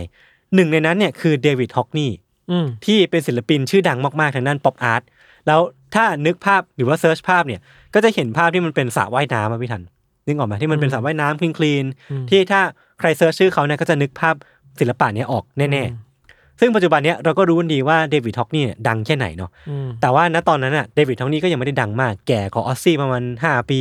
ทั้งสองก็ได้สนิทกันแล้วก็ไปเที่ยวที่ไหนๆด้วยกันบ่อยครั้งจนมีข่าวลือว่าแอบกิ๊กกันด้วยซ้ำอ่าเออแต่จริงๆแล้วก็ไม่ได้เป็นมันเป็นเพียงแค่ข่าวลือเนาะครับ คือมันก็เป็นช่วงเวลาที่ดีก่อนที่ออสซี่เนี่ยจะได้ไปเรียนต่อที่ลอนดอน แล้วก็ที่ Royal College of Art หรือว่า RCA แล้วกัน ที่มันน่าจะเป็นจุดเริ่มต้นของการฉายแสงจริงๆของเขาครับอืมที่นั่นเนี่ยเขาได้รู้จักกับผู้หญิงคนหนึ่งชื่อว่าซีเลียซีเลียเบิร์ดเวลผู้หญิงที่จะกลายเป็นภรรยาของเขาในอนาคต คือพื้นเพของซีเลียเองเนี่ยเขาเธอเองก็เป็นดีไซเนอร์ที่มีฝีมือเก่งกาจมาก มีพรสวรรค์ทางด้านการออกแบบกราฟิกดีไซน์ หรือว่าการการทำเท็กซ์ไททำท่าบางอย่างที่ มีมีความพรสวรรค์เหมือนกันเรียกว่าทัดเทียมกัน ทั้งสองคนก็ได้รู้จักกันแล้วตัวตนของทั้งสองคนเนี่ย มันก็เหมือนเติมเต็มงานของทั้งคู่ทำให้แต่ละคนเนี่ยมีมิติในการทำงานที่กว้างมากขึ้นหรือว่าหลากหลายมากขึ้นอืมเท่าที่อ่านมาเนี่ยรู้สึกว่าในช่วงนี้เองเนี่ยที่สไตล์ของออซซี่เนี่ยจะเริ่มชัดขึ้นว่าเขามีลายเซ็นคือการออกแบบเสื้อผ้าที่ได้รับอิทธิพลมาจาก pop culture อะอืมโดยเฉพาะ pop culture ในแวดวงฮอลลีวูดอืมที่มีเรื่องของแบบ ดารานักแสดงแสงสีที่มันฉูดฉาดมากๆอะ คือใน thesis ของเขาที่มันเป็นแบบโปรเจกต์จบอะออซซี่ออกแบบชุดเดรสชุดหนึ่งไว้พี่ทันที่ มันมีหลอดไฟติดอยู่ที่ชุดอะอืมคืออ่าเรานึกภาพออกมันคือแบบมีความ glam บางอย่างอืมอืมอืมมีความแบบฉายแสงบางอย่าง มีความแบบเวอร์บางอย่างที่เรานึกภาพออกอะเล่นใหญ่เล่นใหญ่เออยะเล่นใหญ่แล้วก็มีความฮอลลีวูดที่เราเข้าใจได้เนาะครับคืองาน thesis เนี้ยมันเป็น thesis ที่ดูขบถมากๆ แล้วก็กลายเป็นโชว์ที่ทำให้เกิดเป็น Talk of the Town ได้ลงในนิตยสารแฟชั่นมากมาย ได้ลงในหนังสือพิมพ์ แล้วก็ออซซี่เนี่ยก็กลายเป็นเด็กหนุ่มที่ได้รับการจับตามองในวงการแฟชั่นแล้วกันครับเรียกว่าเป็นการจุดพลุเข้าสู่วงการแฟชั่นได้อย่างงดงามมากๆของออซซี่คลาร์กนะครับก่อนที่จะไปเล่าถึงชีวิตของออซซี่ในฐานะดีไซเนอร์เต็มตัว ซึ่งถือว่าเป็นจุด peak ของเขาเนี่ยผมขอปูพื้นให้เห็นภาพก่อนแล้วกันว่า หลังจากที่เขาเรียนจบเนี่ยออซซี่ได้ไปทำงานให้กับแบรนด์ไหนบ้างครับจุดเริ่มต้นคือออซซี่เนี่ยได้ไปทำงานกับแบรนด์ที่ชื่อว่าคอรัม ซึ่งเจ้าของเนี่ย Quorum คือคุณอลิสพอลล็อกที่อ่าชื่อดังดังใช่ไหมไม่รู้ไม่รู้ไม่ไม่ใช่แจ็คสันพอลล็อกอ๋อนะคนละคนกันอันนี้อลิสพอลล็อกที่อ่าคือเขาเนี่ยได้ไปออกแบบคอลเลกชันที่ที่ร่วมกันกับคอรัมซึ่งก็ปังมาก แต่เดี๋ยวเรามาลง detail กันในภายหลังเนาะแต่หลังจากนั้นเนี่ยแบรนด์คอรัมก็เริ่มมีสถานะทางการเงินที่ไม่ค่อยดีครับก็เลยต้องขายแบรนด์ให้กับอีกยี่ห้อหนึ่งที่ชื่อว่า Radley ครับและ Radley เนี่ยก็ยังให้ออซซี่เนี่ยทำงานให้กับคอรัมอยู่ ก็คือมี line product ของตัวเอง แต่ก็มาเปิดอีกไลน์หนึ่ง ที่ให้ออซซี่เนี่ยได้โชว์ของในในอีกไลน์ของ Radley ด้วยเหมือนกัน ก็เข้าใจง่ายคือออซซี่เนี่ยออกแบบให้กับ2งสองแบรนด์ คือมีคอรัมที่เขามีคอลเลกชันส่วนตัว แล้วก็มีออซซี่คลาร์ก for Radley อีกอันหนึ่งที่จะเป็นอีกช่องหนึ่งค่ะคือในแง่การออกแบบเนี่ยจากลายเซ็นความหวือหวาที่อิงมาจาก pop culture ที่ผมได้เล่าไปก่อนหน้านี้แล้วเนี่ยเท่าที่ไปอ่านมานี่พี่ทันรู้สึกว่าออซซี่เนี่ยจะมีไอดอลคนหนึ่งที่เป็นนักเต้นทำให้เขาเนี่ยมักจะออกแบบเสื้อผ้าโดยมีความคิดว่า ถ้าคนที่สวมใส่อะ เขาเอาไปเขาคงจะไม่เดินเฉยๆอะเขาจะไปโลดกระโดดโลดเต้น ไปมีชีวิตชีวาไปเต้นไปแบบทำให้เสื้อผ้าเนี่ยมันพลิ้วไหวอืมเขาก็เลยไม่ได้มีความจำกัดอยู่ที่สวดทรงเดิมของร่างกายผู้สวมใส่ แต่คิดต่อไปว่า ถ้าเราจะให้ผู้สวมใส่เนี่ยมีชีวิตชีวาหรือว่ามีอิสระในการสวมใส่มากขึ้นเนี่ยครับเราจะออกแบบเสื้อผ้าแบบไหนอืมเดี๋ยวผมจะเปิดตัวอย่างให้พี่ทันดูแล้วกันว่าอืมเขาออกแบบเสื้อผ้ามาประมาณไหนเนาะอะอันนี้เดี๋ยวขึ้นภาพอยู่แล้วในอืม insert ใน YouTube ลายลายเออคือมีความแบบ fierce fierce มีอ่าความแบบทรวดทรงเนี่ยผมคิดว่ามันจะมีความค่อนข้างเห็นได้ชัดคือไหล่เนี่ยไหล่มันจะแบบสูงนิดนึงอ่าอ่าแล้วก็มีความแบบเอวคอดนิดนึงมีการเปิดไหล่แล้วก็ตรงปลายๆเนี่ยจะมีความริ้วๆที่มีที่สื่อให้เห็นถึงความพริ้วไหวอะไรเงี้ยเนาะดูมีจุดเด่นของตัวเองมากมากอ่ามากมากๆในยุคนั้นอะไรเงี้ครัยบนะครับ ก็เรียกได้ว่าลายเซ็นของเขาเนี่ยมันค่อนข้างชัดเนาะออซซี่เนี่ยเคยพูดไปว่าสิ่งผิดปกติอย่างหนึ่งในการแต่งตัวของผู้หญิงเนี่ยคือพวกเธอบางคนไม่รู้จักร่างกายตัวเองดีพออ แล้วก็ยังได้พูดว่าทำให้เขาเนี่ยเลือกที่จะออกแบบเสื้อผ้าที่ผู้หญิงสวมใส่โดยความคิดที่ว่า อยากให้ทุกคนที่สวมใส่เสื้อเขาอะดูเหมือนโสเภณี เพราะว่าโสเภณีเนี่ยเป็นคนที่รู้จักร่างกายตัวเองดีสุด และรู้ว่าจะ present มันออกมายังไง อันนี้ในมุมของของออซซี่คลาร์กแล้วกันอืม quote ว่าเป็นเป็นสิ่งที่เขาพูดออกมาแล้วกันนะครับครับ สิ่งนั้นเนี่ยมันก็สะท้อนออกมาในผลงานของเขาที่เสื้อผ้าเนี่ยมันมักจะโชว์ให้เห็นทรวดทรง มีการเปิดนิดปิดหน่อย มีความพลิ้วไหวสอด สอดรับกับความเคลื่อนไหวของผู้สวมใส่ครับและมีการเล่นกับความหนาความบาง ความโปร่งแสงความ transparent บางอย่างที่ทำให้เกิดความเซ็กซี่อืมก็เรียกว่าเป็นเสื้อผ้าที่ขับความเซ็กซี่ขับความแบบยั่วเพศบางอย่างออกมาได้อย่างธรรมชาติแล้วก็มีเอกลักษณ์นะครับ เอกลักษณ์อีกอย่างหนึ่งของเสื้อผ้าของออซซี่เนี่ยคือลายผ้าแล้วก็ texture ต่างๆ ที่ซีเรียเนี่ยคู่รักของเขาเนี่ยช่วยออกแบบให้ครับคืออย่างที่บอกไปตอนต้นว่าเธอเนี่ยมีฝีมือที่วิเศษมากๆ แล้วพอมันถูกนำไปใส่เวทมนต์โดยออซซี่ที่ ที่เขาเนี่ยนำนำสิ่งเหล่านั้นมาตัดแต่งต่อมาแบบจับแพทเทิร์นให้มันสวยงามเนี่ยเสื้อผ้าของทั้งคู่เนี่ยมันก็เลยเป็นสิ่งมหัศจรรย์ขึ้นมา ซึ่งจริงๆแล้วเนี่ยในแง่ของตัวตนของซีเรียกับกับออซซี่อะพี่ทัน คือตัวตนของซีเรียกับออซซี่เนี่ยมันมีความสำคัญและก็มีความยึดโยงกันอย่างอย่างที่แบบแทบจะแยกจากกันไม่ได้ครับทั้งสองคนเนี่ยเหมือนเป็นคู่ชีวิตกันทั้งสองคนแต่งงานกันในภายหลัง แล้วก็มีครอบครัวด้วยกันด้วย ในแง่การงานซีเรียก็ทำทุกวิถีทางหรือว่า ใช้สุดฝีมือทำให้ออซซี่เนี่ยฉายแสงออกมาได้เต็มที่ นั่นแปลว่าทั้งในแง่ของการงานทั้งในแง่ของชีวิตเนี่ยทั้งสองคนไม่สามารถแยกจากกันได้ครับเหมือนเป็นตัวตนที่สำคัญมากๆกับทั้งคู่นะครับ แต่ก็อย่างที่เรารู้กันว่าวงการแฟชั่นเนี่ยมันอาจจะไม่ใช่แค่ออกแบบเสื้อผ้าสวยนะแต่ว่าแฟชั่นเนี่ยโชว์มันก็ต้องอลังด้วยอืมถึงจะขายออกถึงจะดังเปรี้ยงปร้างเนาะคือเสื้อผ้าดี present ก็ต้องดี ถูกต้องถูกต้องา มันก็ต้องมีการแบบออกแบบตรงตรงนี้ด้วยเหมือนกัน หรือว่ามีการคาดหวังสิ่งนี้ด้วยเหมือนกันครับแต่มันก็ไม่ใช่ปัญหาของออซซี่เหมือนกันพี่ทันคือ ครั้งหนึ่งอะออซซี่เคยจัดแฟชั่นโชว์ที่เชลซีทาวน์ฮอลล์ในปี 1970 คือถ้าสมมติว่าเราย้อนเวลากลับไปในตอนนั้นอะ แล้วเราเดินวนๆอยู่แถวนั้นอะอืมสิ่งที่เราเห็นคือเป็นภาพของคนจำนวนมากที่ไปยืนอยู่หน้าประตูทาวน์ฮอลล์เนี้ยอืมแล้วก็เคาะประตูขอเข้าไปด้วยอะ คือแบบว่าอืมอืมสิ่งที่มันเกิดขึ้นข้างในนั้นอะมันจะต้องแบบดังเปรี้ยงปร้างแล้วมีคนที่อยากจะเข้าไปดูมากๆอืมสิ่งที่เกิดข้างในนั้นนะคือแฟชั่นโชว์ของออซซี่นั่นแหละที่มันบรรจุไปด้วยคนดังแล้วก็เซเลบมากมายที่แค่ผมพูดชื่อมาก็น่าจะคุ้นๆกันอย่างเช่นเซซิลบีตันเดวิดฮอกนีย์เดอะบีเทิลส์อืมโรลลิงสโตนหรือว่าคนที่อยู่ในวงการดารานักแสดงเยอะแยะมากมายแล้วก็อีกมากๆ คือเพลงประกอบแฟชั่นโชว์ของของออซซี่ในวันนั้นน่ะมันถูก compose หรือว่าถูกแต่งโดยเดวิดกิลมอร์แห่งพิงก์ฟลอยด์ด้วยครับคือเรียกได้ว่าเป็นเป็นการรวมเอเวนเจอร์ของคนในยุคนั้นอืม pop culture ของคนในยุคนั้นมาให้มาอยู่ในที่เนี้ยหมดเลย ซึ่งมันก็สะท้อนให้เห็นถึงความดังของออซซี่คลาร์กในยุคนั้นด้วยเช่นกันนะครับอืมคือออซซี่เนี่ยเหมือนเขาให้ความสำคัญกับคนดังเหล่าเนี้ยมากกว่าสื่อแฟชั่น ทำให้โวกเนี่ยบอกว่างานของเขาเนี่ยมันเป็นงานงานเต้นรำมากกว่างานแฟชั่นโชว์อะอืมคือสมมติว่าเราพูดถึงงานแฟชั่นโชว์ตามขนบแล้วก็จะนึกถึงแบบรันเวย์อืมข้างๆก็จะมีสื่อแฟชั่น ไปนั่งดูกันเรตติ้งกัน แล้วก็ก็จะมีแบบ dealer มาซื้อไปขายต่ออะไรเงี้ยนะแต่ว่างานของออซซี่เนี่ยมันเต็มไปด้วยเพื่อน คนดังมากมายหรือว่าคนที่เขารู้สึกว่าให้ value กับงานของเขาในฐานะศิลปะมากกว่าครับมากกว่าที่จะเป็นแบบผลงานที่เกิดมาเพื่อขายของหรือว่าเพื่อ commercial นะครับสาเหตุหนึ่งเนี่ยก็อาจจะเป็นเพราะว่า ออซซี่เนี่ยให้ความสำคัญกับ aesthetic มากๆ หรือว่าในแง่ของการสุนทรียะเออสุนทรียะบางอย่างที่ทำให้งานของเขาเนี่ยมันดูมี value มากขึ้น หรือว่าถูกดูแตกต่างจากคนอื่นๆในท้องตลาด ยกตัวอย่างเช่น ในแง่ของการเลือกนางแบบออซซี่คลาร์กก็ให้ความสำคัญกับการเลือกนางแบบที่มีหุ่นที่ใกล้เคียงกันคือสูงมากอืมๆแล้วก็มีความสวดทรงสูงมาก แต่ที่ผมรู้สึกว่ามันแปลกดีคือเธอเขาอะไม่ได้เลือกนางแบบที่เป็นวัยรุ่นอะเขาจะเลือกคนประมาณแบบ ยี่สิบปลายๆสามสิบปลายๆเพราะเขารู้สึกว่าคนเหล่าเนี้ยโตแล้วอะอืมอืมมันมีความเซ็กซี่บางอย่างที่มีความเมชัวร์คืออมคือผ่านโลกผ่านโลกมาแล้วอืมรู้ว่าตัวเองคือใคร รู้จักร่างกายของตัวเองดี แล้วก็ไม่ได้มีความไร้เดียงสาเป็นเด็กๆอะครับมันเป็นความเซ็กซี่บางอย่างที่เขาอยากที่จะขับขับออกมาผ่านเสื้อผ้าของเขาผมรู้สึกว่าตรงเนี้ยมันก็น่าจะทำให้เสื้อผ้าของออซซี่คลาร์กเนี่ยมันดูแตกต่างจากท้องตลาดทั่วไปหรือไม่ก็เขา position ตัวเองว่าเป็นแบรนด์ที่สำหรับคนโตแล้วเออว่าเออ ก็ได้ว่าได้ ใช่ ผมว่ามันก็ทำให้ดูเท่ดี คือมันมีคอมเมนต์ของคนในวงการที่บอกว่าชุดของออซซี่เนี่ย มันเซ็กซี่ซะจนคุณไม่ควรใส่ชุดชั้นในอะอืม แล้วก็ที่มันไม่มีกางเกง ส่วนใหญ่มันจะไม่มีกางเกง เพราะว่าอืม คนที่ใส่เนี่ย คือพร้อมที่จะมีเซ็กซ์ได้ตั้งแต่บนรถเลยอะอืมคือมันเซ็กซี่ถึงขั้นนั้นจนจนควบคุมไม่อยู่อะไรก็ว่าไปอืมแล้วก็ยังมีคอมเมนต์อีกมากที่บอกว่าชุดของออซซี่เนี่ย สามารถปลดปล่อยความต้องการของผู้หญิงมาได้อย่างเต็มที่อืมคือเรียกได้ว่าถ้าใส่ตรงเนี้ยก็จะรู้สึกว่าตัวเองเนี่ยเป็นตัวเองได้เต็มที่มีความเซ็กซี่อย่างที่ตัวเองต้องการที่จะมี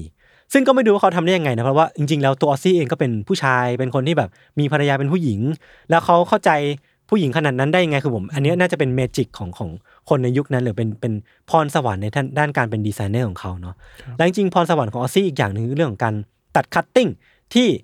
มันเฉียบขาดมากๆ โดยที่เขาเนี่ยสามารถ เอาผ้ามาอันหนึ่งอะพี่ทันมาโปะบนบนร่างร่างของผู้หญิงอะแล้วก็ตัดได้เลย ตัดได้เลยอืมไม่ต้องมีการแบบเอา pattern pattern กระดาษมาตัดหรือว่าเนี้ยคือผมไม่รู้ว่ามันวิเศษแค่ไหนเนาะถ้าใครมีความรู้ทางด้านแฟชั่นก็มาแชร์กันได้นะครับ คือความเก่งกาจทั้งหมดเนี่ยมันทำให้ออซซี่ได้รับการตั้งฉายาจากสื่อว่า King of King's Road ก็คือย่านที่เขาอาศัยอยู่ แล้วก็เขาเป็นเหมือนเป็นราชาทางด้านแฟชั่นของยุคนั้นจริง ๆ เลยครับ ความโดดเด่นของออซซี่เนี่ยทำให้เขาเนี่ยได้ไปโลดแล่นอยู่ในวงการบันเทิงด้วย เขาเขาได้รับโอกาสในการออกแบบเสื้อผ้าเล่นคอนเสิร์ตให้กับ ศิลปินชื่อดังคนหนึ่งที่ชื่อว่ามิกแจ็คเกอร์เอออันนี้ก็คนดังโคตรดังมากๆ แล้วก็ได้รับการให้โอกาสในการไปทัวร์กับ Rolling Stones ซึ่งเป็นวงที่ดังมากๆในยุคนั้นด้วย แล้วก็ได้รับสปอตไลท์จากนิตยสารหลายหัว ได้รับคำชื่นชมไม่ขาดสายว่าเก่งอย่างนั้นเก่งอย่างนี้ เฉิดฉายมากๆเลยนะว่าสปอตไลท์ทุกอย่างในวงการแฟชั่นเนี่ย มันมีพื้นที่หนึ่งที่ ถูกสงวนให้กับออซซี่คลาร์กว่าเขาเนี่ยเป็นตัวตนหนึ่งที่สำคัญมากๆในวงการแฟชั่นในยุคนั้นนะครับ แต่จริง ๆ แล้วเนี่ยภายใต้ชุดที่ดูเฟียสภายใต้แบบลุคที่มันดูแบบแข็งแข็งกร้าวมากๆ หรือว่าดูแบบดูเป็นตัวเองมากๆของออซซี่เนี่ย แล้วก็ไลฟ์สไตล์ที่สุดโต่งของเขาเนี่ย ตัวออซซี่เองจริงๆเนี่ยเขาอาจจะไม่ได้แข็งแกร่งเหมือนที่ภาพลักษณ์ที่เขาสื่อออกมาก็ได้ คือย้อนกลับไปในช่วงเวลาที่เขายังเรียนอยู่ RCA ตอนอายุ 16อะครับครับช่วงนั้นน่ะ คือบ้านเขาอะอยู่ไกลจากที่ที่เขาเรียนมากอืมๆเขาก็เลยต้องตื่นเช้าอืมคือการตื่นเช้าเนี่ยทำให้เขามีอาการง่วงเหงาหอนอนเวลาไปเรียน คุณแม่เขาก็เลยแก้ปัญหานี้ด้วยการเอายา อืมยาให้เขากินทุกวัน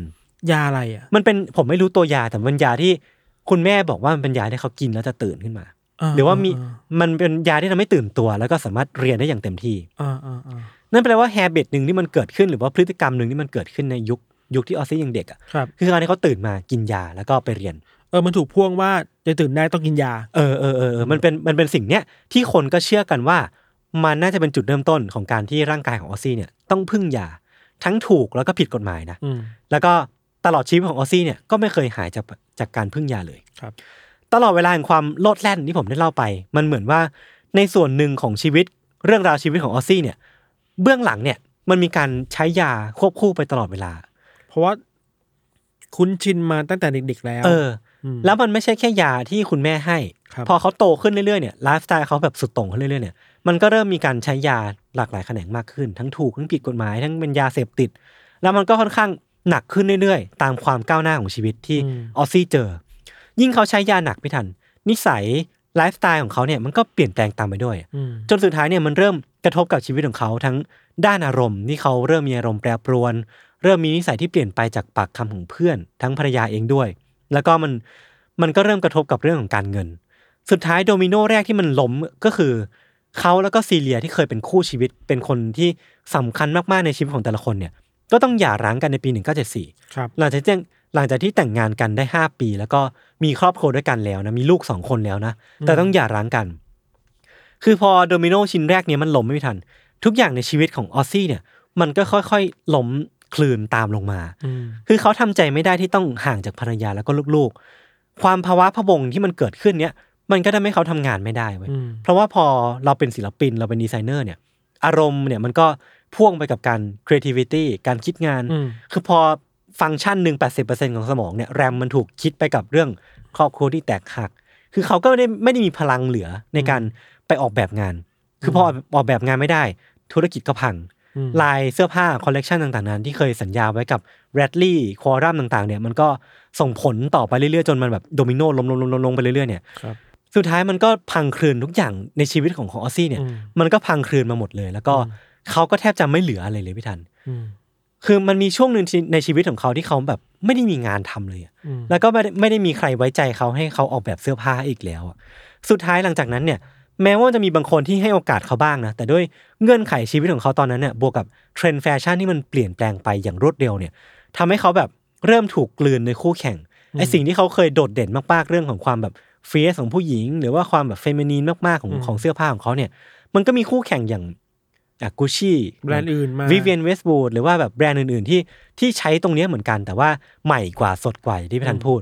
คือคือกลายเป็นว่าความใหม่ของเขา ที่เคยโดดเด่นในช่วงระยะเวลาหนึ่งแล้วเขาถูกบั๊กตรงเนี้ยทำให้เขาไม่สามารถผลิตงานได้เนี่ยกลายเป็นว่าพื้นที่ตรงนั้นมันมันถูกช่วงชิงไปแล้วอืมแล้วเขาก็ไม่สามารถกลับมามีพื้นที่ตรงนี้ได้อีกแล้วอืมสื่อต่างๆที่เคยให้ value กับเขาให้พื้นที่สปอตไลท์ตรงเนี้ยกับเขาเนี่ย ก็ไม่ได้ให้เขาอีกแล้วอะอืมเออ มันพอโดมิโนชิ้นนี้มันล้มอะมันมันกลายเป็นว่าเขาไม่เหลืออะไรเลยเว้ยสุดท้ายเนี่ยเขาก็ล้มละลายในช่วงปี 80 แล้วก็ไม่ได้กลับมารุ่งโรจน์อีกเลยอืม ชีวิตหลังจากนั้นของออซซี่เนี่ยเรียกได้ว่าต้องดิ้นรนมากๆพี่ทันครับแม้ว่าจะมีการ support จากแฟนๆที่เป็นแฟนที่เป็น hardcore fan ที่ชื่นอืมชอบเขามากๆ ก็มีการให้เงิน มีการซื้อจักรให้ หรือว่าลูกค้าที่มีมีสัมพันธ์กันดีเนี่ย ก็หยิบยื่นเงินมาให้หรือว่าให้โอกาสเขาเนี่ย แต่ก็มันก็ไม่ได้ไม่ได้ง่ายเลยสำหรับออซซี่ที่จะกลับไปมีชื่อเสียงอีกครั้งหนึ่งมันมีครั้งหนึ่งที่เขาแบบพยายามที่จะไปติดต่อกับแบรนด์อย่างแรดลี่ครั้งหนึ่งที่จะอืมขอโอกาสในการเป็นดีไซเนอร์ที่นี่อีกครั้งหนึ่งได้ไหมครับแต่แรดลี่ก็บอกว่าไอ้สิ่งที่เขาคิดขึ้นมา มันมันทำยากเกินไปหรือว่าอืมมันขายยากก็เขาก็ไม่ได้ให้โอกาสกับออซซี่ครั้งหนึ่งครับ ซึ่งมันก็สะท้อนให้เห็นว่า พอล้มครั้งหนึ่งอะมันก็ไปหมดไปหมดไปหมดเลยจริงๆ การงานไม่ดีแง่ชีวิตก็ไม่ได้ต่างกัน คือออซซี่เนี่ยหลังจากที่หย่าร้างกับภรรยาแล้วก็ชีวิตพลิกพลิกผันไปเนี่ยเขาก็ได้ไปพบรักกับผู้ชายคนหนึ่งก็ได้คบกันแล้วก็ แต่ด้วยนิสัยสุดโต่งของออซซี่เนี่ยก็ได้ให้เขาเนี่ยคบกันไม่ยืดแล้วก็เลิกกันครับ ก็เป็นอีกครั้งหนึ่งที่พอเลิกกันปุ๊บเนี่ยชีวิตของออซซี่ก็ฟูมไฟายอืมคือเขาเหมือนเป็นคนที่เดดิเคทให้กับความรักหรือว่าทุ่มเทให้กับความรักมากๆ พออเลิกกันครั้งหนึ่งเขาก็จะฟูมฟายหรือว่า hurt มากผิดปกติอืม hurt มากกว่าคนทั่วไป แล้วก็เป็นฟูมฟายไม่ทำอะไรเลยจนสุดท้ายเนี่ย ผู้ชายคนเนี้ยก็เสียชีวิตออซซี่ก็ช็อกมากเว้ยก็เลยต้องหันไปหาที่พึ่งใหม่ก็คือศาสนาพุทธอืมคือเขาก็ได้ไปเข้าวัดที่ที่ลอนดอนแล้วก็แบบ ได้ไปเรียนรู้เรื่องของหลักการทางพุทธ พุทธศาสนาที่เขาจะมาเข้ามาช่วยเยียวยาในชีวิตเขา แล้วก็ทำให้ชีวิตของเขาเนี่ยมันเริ่มกลับมาเข้าเข้ารูปเข้ารอยมากขึ้นครับเริ่มมีคนให้โอกาสเขา แล้วก็กลับมาตั้งหน้าตั้งตาทำงานอีกครั้งหนึ่งดูเริ่มมีความหวังเนาะเริ่มแบบได้ไปจับมือกับดีไซเนอร์อีกคนหนึ่งในช่วงปี 90 แล้วก็เริ่มกลับมามีชื่อเสียงอีกครั้งหนึ่งแบบในวงแคบๆที่คนที่ติดตามเขามาอย่างเหนียวแน่นนะนะครับอืมแต่แล้วในวันที่ 6 สิงหาคมในปี 1996 มันก็มีข่าวออกมา แบบเป็นข่าวดังมากๆเลย หลายสำนักว่าออซซี่คลาร์กเนี่ย ถูกแทงเสียชีวิตอืมที่ห้องพักของเขาในลอนดอนอืมสิ่งที่มันเกิดขึ้นเหตุการณ์เนี่ยมันคือว่าคนที่แทงเนี่ย คืออดีตคนรักของเขา เป็นอีกคนหนึ่งไม่ใช่คนนั้นที่ไม่เขาใช่คนเสียชีวิตไม่ใช่คนเออล่าสุด ใช่ใช่เป็นอีกคนเป็นคนล่าสุดที่เพิ่งเลิกกันไปอ่าเพิ่งเลิกกันไปอะแต่เลิกกันไม่ดีหรือว่าด้วยอะไรก็ไม่รู้อะอ่าอ่าเขาเป็นชายอิตาลีวัย 28 ปีที่ชื่อว่าเดียโก้นะครับครับเดียโก้เนี่ยอ้างว่า เขาเนี่ยมองว่าออซซี่เนี่ยเป็นปีศาจอืมผมไม่รู้ว่ามันเกิดอะไรขึ้นในในห้องพักที่เขาอาศัยอยู่ด้วยกันอืมหรือว่ามันเกิดอะไรขึ้นในความสัมพันธ์นี้แต่ว่าเดียโก้เนี่ยบอกว่าเขามองออซซี่เป็นปีศาจเขาก็เลยอยากที่จะฆ่าออซซี่ทิ้งอืมซึ่งศาลก็น่าจะมองว่าน่าจะเป็นเรื่องของการใช้ยาเสพติดมาเกี่ยวข้องด้วยทำให้เกิดครับเหตุที่ที่ไม่น่าจะเกิดขึ้นนี้นะครับ คือชีวิตของออซซี่เนี่ย เท่าที่เล่ามาเนี่ย มันมีความขึ้นสุดลงสุด อืมราวกับรถไฟเหาะ เออคือเขาขึ้นสูงก็จริงอะ แต่พอยิ่งขึ้นสูงเท่าไหร่ มันก็ยิ่งลงลเวงลาลเร็วงมันขึ้นยิ่งเท่านั้นอะ เวลายิ่งขึ้นสูงลงอะ ลงเร็วลงหนัก เออ และเขาก็เป็นอีกหนึ่งคนที่ถูกความไวของโลกแฟชั่นเนี่ย บังคับให้เปลี่ยนฤดูกาลแบบที่เขาอาจจะไม่ได้ไม่ได้อยากที่จะเปลี่ยนอะอ่านึกออกเออ คือพอเขาหายไปช่วงหนึ่งอะ มันกลับมามันจูนกันไม่ติดแล้วอะอืมโลกมันหมุนไปแล้วทำให้ฤดูกาลที่โชติช่วงที่สุดที่ชื่อว่าออซซี่คลาร์กเนี่ยมันไม่ควรไม่เคยหวนกลับมาสู่โลกแฟชั่นอีกเลย ครับ แล้วผมคิดว่าชีวิตของออซซี่เนี่ยที่ผมหยิบมาเล่าเนี่ย มันอาจจะแตกต่างจาก UC ตอนอื่นๆ ที่อืมผมหยิบมาเล่าเป็น case case ๆไปแต่ว่า ที่ตอนนี้ผมหยิบทั้งชีวิตของเขามาเล่าเนี่ยเพราะผมมองว่าชีวิตของออซซี่อะมันสะท้อนวงการแฟชั่นได้เหมือนกันนะอืมความเร็วความโหดร้าย ความโชติช่วงชัชวาลอืมความแบบแป๊บเดียวมาความแบบจุดพลุบางอย่าง ที่อืมรู้สึกว่าชีวิตของเขาเนี่ยมันมันอัดแน่นไว้เต็มเปี่ยมมากๆเลยครับ แต่อย่างไรก็ตามไม่ทันฝีมือของออซซี่เนี่ย แล้วก็ผลงานที่เขาสรรสร้างขึ้นมาเนี่ยมันก็เป็นของจริงเนาะคือวิธีคิดแล้วก็การออกแบบของของออซซี่เนี่ยเป็นแรงบันดาลใจให้กับดีไซเนอร์ในยุคต่อมามากมาย อย่างเช่นอืมมาร์คจาคอบส์กุชชี่อีฟแซงโลแรงหรือว่าทอมฟอร์ดแล้วก็คนดัง ๆ ต่างๆนามามากมายที่ครับที่มีผลงานของออซซี่เนี่ยเป็นแรงบันดาลใจว่าครับครั้งหนึ่งในในวงการแฟชั่นน่ะมันมีคนที่คิดขบฏแบบเนี้ยแล้วก็อืมกล้าที่จะเป็นตัวเองแล้วก็โดดเด่นมากๆในช่วงเวลาสั้นๆนั่นเองครับอืมเออประมาณนี้ประมาณนี้ จริงๆรสชาติของเรื่องราวที่ยศเล่าอะอืมมันมีความเจ็บปวดผสมอยู่เต็มไปหมดเลยเนาะเออความเจ็บปวดของคนที่ต้องเดินต่อไปในวงการนี้เรื่อยอืมอืมอืมๆในวันที่ขึ้นถึงจุดสูงสุดแล้วอะอืมมันคงเจอความกลัวหรือว่า แล้วฉันจะอยู่จุดนี้ได้แค่ไหนอะเออเออเออแล้วเวลาลงมามันลงมาแบบนั้นอะ ใจหายเหมือนกันนะ แล้วมันเจอไม่ใช่เจอแค่เรื่องแฟชั่นมันเจอเรื่องความสัมพันธ์ใช่ ทุกอย่างมันยากไปหมดเลยอะเออเออเออคือพอมันเป็นวงการที่ตั้งแต่เรื่องไม่ทันแล้วมันดีลกับเงินดีลกับคนดังความชื่อเสียง เราเรารู้สึกว่าถ้าจะไปลึกกว่าแค่พูดถึงแค่เงินหรือชื่อเสียงมันคือ มันดีลกับเวลาอ่าไม่ถึงว่าความรวดเร็วที่ความเปลี่ยนแปลงนี่มันเออเออไปมามาเร็วไปเร็วอะเออแล้วแฟชั่นพูดถึงว่าแฟชั่นคือนึกออกว่าความว่าแฟชั่นคือมันต้องไปเรื่อยๆอะอืม แล้วบางคนอาจจะ speed เขามันไม่ได้ตามแฟชั่นที่มันเปลี่ยนแปลงไปตามโลกที่มันเปลี่ยนแปลงไปได้เร็วขนาดนั้นเออน่ะเออก็จริงก็จริง มันเลยรับมือได้ยากอะเราว่าอืนะมอืม อืมนั่นแหละนั่นนี่สายตาคนนอกนะ เออ สมมติว่าถ้าผู้ฟังคนไหนเป็นแบบเรียนแฟชั่นเอมาอมามาแชร์กันได้เลยนะ แชร์กันได้นะว่า pain point ของความเจ็บปวดในการอยู่ในวงการแฟชั่น ใช่ใช่สายดีไซเนอร์เป็นยังไงบ้างอะไร แล้วก็อยากฟังเหมือนกันเนาะคือเข้าใจว่ามันเป็นแขนงหนึ่งของศิลปะเนาะม คือพอมันพูดเรื่องศิลปะมันก็จะมีเรื่องของแบบความ sensitive บางอย่างอืมอืมที่บางทีผลงานเหล่าเนี้ยมันออกมาจากความครีเอทีฟที่มาจากอืมจิตใจเบื้องลึกอะ่ะอืมแล้วเวลาโดน comment มีการแบบเปลี่ยนแปลงไปไว มันจะแบบ hurt มาก ๆ ในแง่ของ feeling แล้วยิ่งยุคนี้อะแฟชั่นมันกลายเป็น content ในโลกออนไลน์มากเอขึ้นออะเออเออยิ่งดีลยากเข้าไปใหญ่เลยอะจริงดีลความรู้สึกเองยากดีลกับความคาดหวังของคนอื่นยาก ครับ บางที สิ่งที่เจ็บปวดที่สุดคือความคาดหวังที่ตัวเองมีกับตัวเองนี่แหละ เออเออมันยากไงครับอืมโอเค งั้นวันนี้ก็ประมาณนี้เนาะครับ ก็ถ้าใครอยากฟังเรื่องราวของแฟชั่น หรือว่าจริงๆ แล้วใครมีเรื่องเคสแฟชั่นของตัวเองอืมที่เคยได้ยินมาก็มาอืมแชร์กันได้นะเพราะว่าเราเองก็ไม่ได้อยู่ในวงการนี้เนาะครับเข้าใจว่าน่าจะมี detail บางอย่างที่เราจะเล่าผิดไปก็ครับขออภัยไว้ด้วยแล้วกันนะครับ ก็ต้องขอบคุณทุกคนแล้วก็ขอบคุณอายิโนะโมะโต๊ะครับอายิโนะโมะโต๊ะครับกับก็ไปฟังป้ายยาใบรุ่งได้ว่าทำไมเราถึงต้องหยุด บูลลี่ผงชูรสกันนะครับ ครับ วันนี้พวกเราสองคนก็ลาไปก่อนติดตามรายการ u n d e r the Case ได้ทุกช่องทางของ s ัมมอร์ d แคสนะครับ สวัสดีครับ สวัสดีครับ